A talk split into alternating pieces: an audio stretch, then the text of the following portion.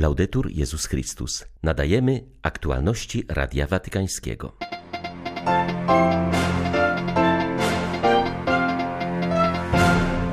Papież przyłącza się do miliona dzieci, które na całym świecie odmawiają różaniec w intencji pokoju. Rosja zadaje gwałt najbardziej intymnej sferze ukraińskich rodzin. To, co robią z naszymi kobietami, rozdziera nam serca, mówi w codziennym orędziu arcybiskup Światosław Szewczuk. 80 lat kończy dziś kardynał Gianfranco Ravasi, wieloletni przewodniczący Papieskiej Rady Kultury. 18 października witają Państwa ksiądz Krzysztof Ołdakowski i Krzysztof Bronk. Zapraszamy na serwis informacyjny. Papież Franciszek przyłącza się do dzieci, które dziś na całym świecie odmawiają różaniec w intencji pokoju w ramach dorocznej kampanii promowanej przez papieskie Stowarzyszenie Pomoc Kościołowi w Potrzebie.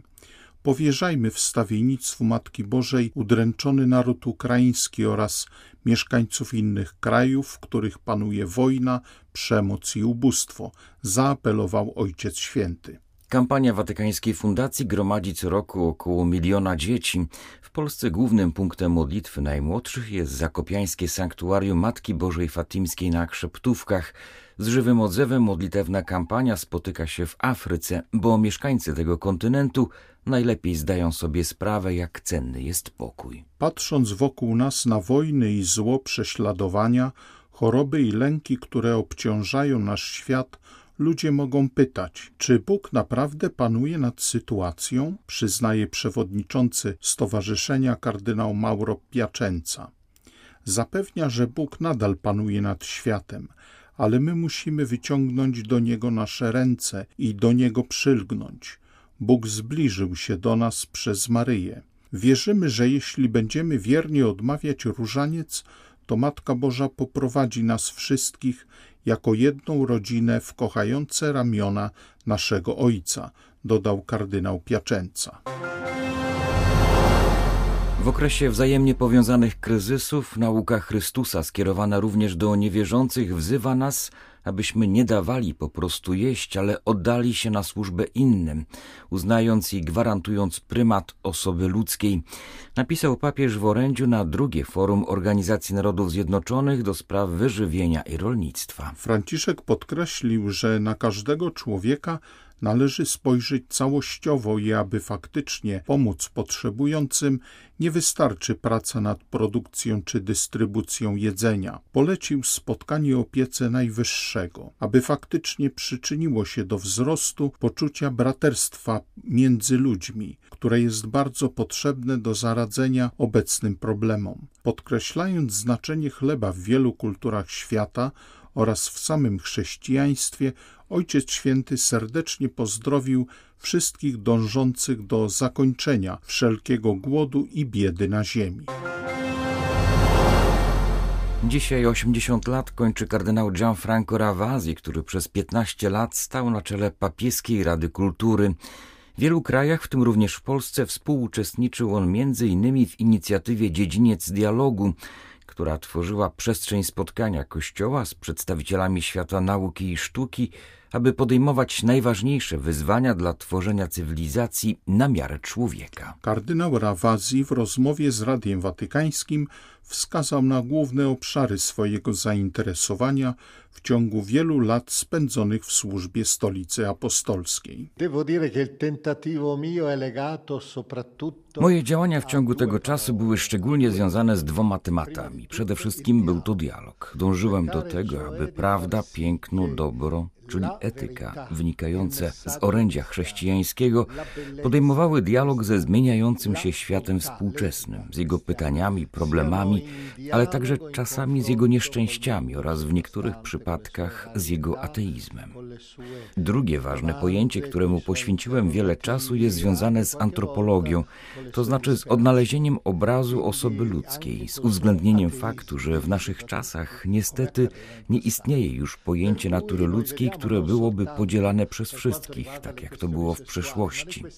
Nie chodzi tu jedynie o problemy związane z seksualnością, ale tematy związane z samą metafizyką, to znaczy ze zrozumieniem samej głębi ludzkiego istnienia. Trzeba odnaleźć głębie sensu ludzkiego życia w trudnym czasie, kiedy żyjemy na pograniczu bulimii związanej z ogromną ilością środków technicznych i anoreksji w wymiarze celów i znaczeń. Były przewodniczący papieskiej Rady Kultury zaznaczył, że trzeba realnie spojrzeć na świat, który jest dotknięty sekularyzacją. Zmienił się sposób jego odczytywania, pojawiły się nurty alternatywne w stosunku do chrześcijaństwa, które próbują go zrozumieć.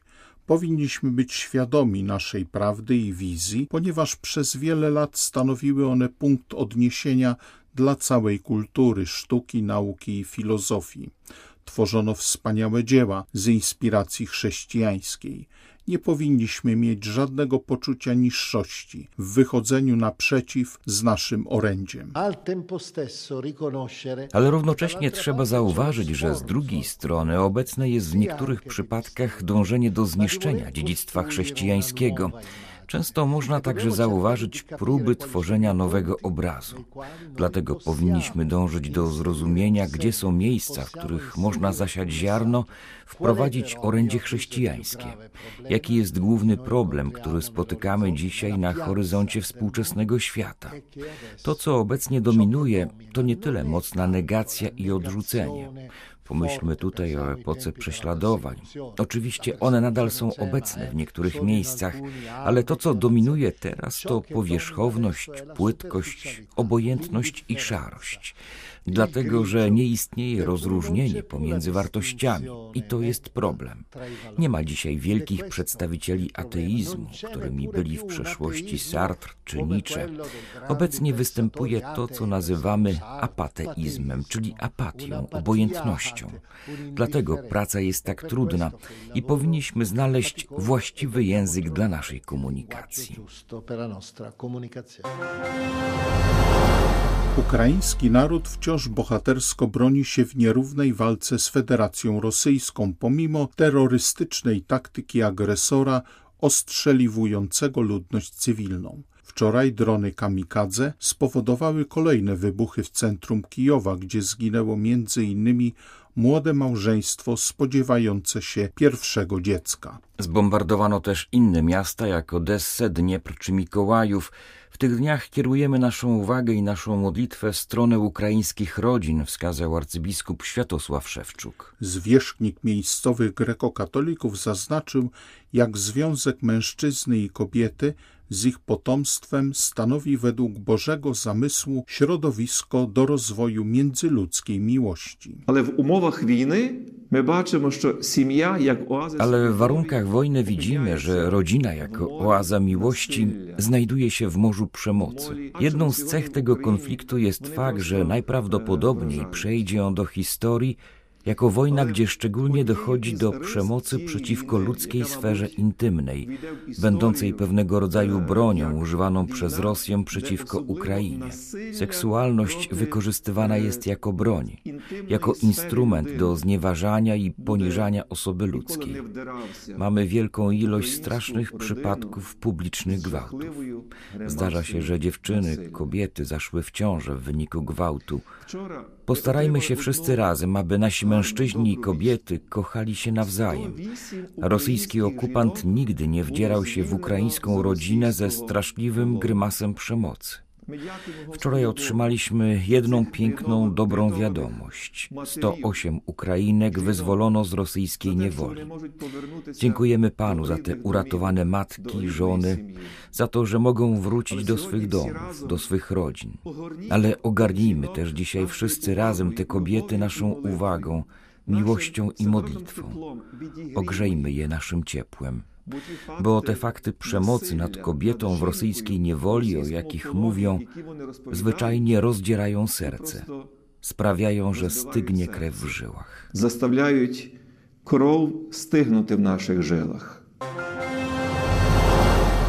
Swym oświadczeniu na temat wojny na Ukrainie biskupi Unii Europejskiej chcieli bardzo jasno powiedzieć, że mamy do czynienia z agresją, naruszeniem prawa międzynarodowego i integralności terytorialnej, a także, że nie będzie pokoju bez sprawiedliwości, bez naprawienia wyrządzonych szkód.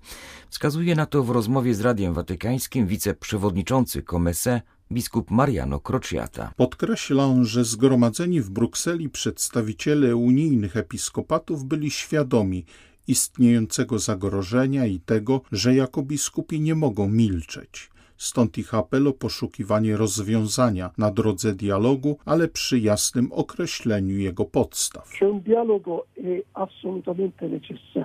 Dialog jest absolutnie niezbędny, ale nie może być dialogu, jeśli punktem wyjścia nie są pewne dane o fundamentalnym znaczeniu, które muszą być jasne dla nas samych i dla innych. Po pierwsze, że mamy do czynienia z agresją. Nie możemy mieć udziału w niesprawiedliwości ze strony tych, którzy chcą przedłużać ten konflikt. Trzeba dążyć do jego zakończenia, ale z pełną jasnością w innej sprawie podstawowej wagi, a mianowicie, że integralność terytorialna i prawo międzynarodowe zostały poważnie naruszone. Dlatego trzeba to jakoś naprawić. Nie ma pokoju bez sprawiedliwości. To też musi być jasno powiedziane. I dotyczy to granic, prawa międzynarodowego, a także zanegowania samego prawa w czasie wojny.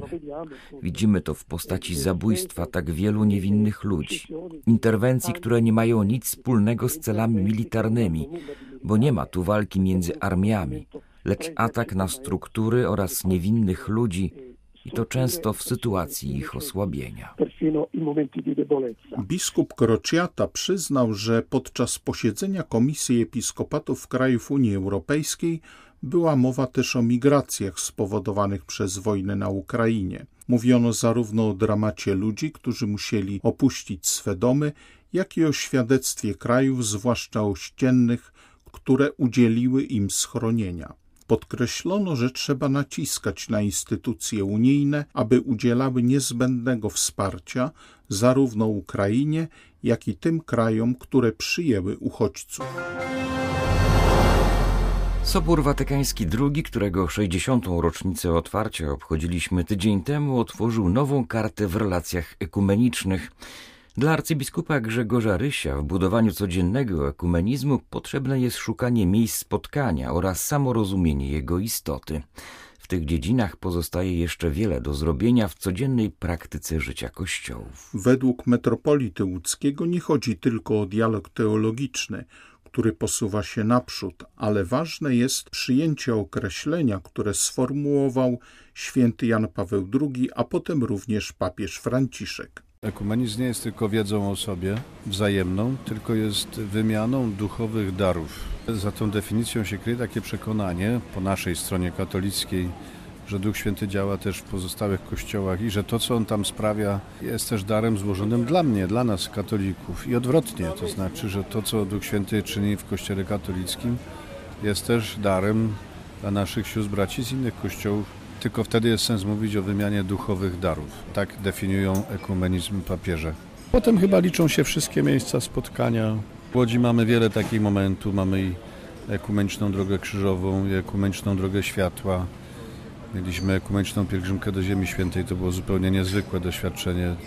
300 osób z sześciu różnych kościołów. I takie momenty budzą potem pytanie o to, co dalej. Z tej ekumenicznej pielgrzymki do Ziemi Świętej zrodziła się ekumeniczna szkoła biblijna, która ma już teraz trzecią edycję. Co do tego nie ma wątpliwości, że to jest właśnie ortodoksja i ortopraksja w Kościele. To jest ekumenizm, a nie brak ekumenizmu. Były to aktualności Radia Watykańskiego. Laudetur Jezus Chrystus.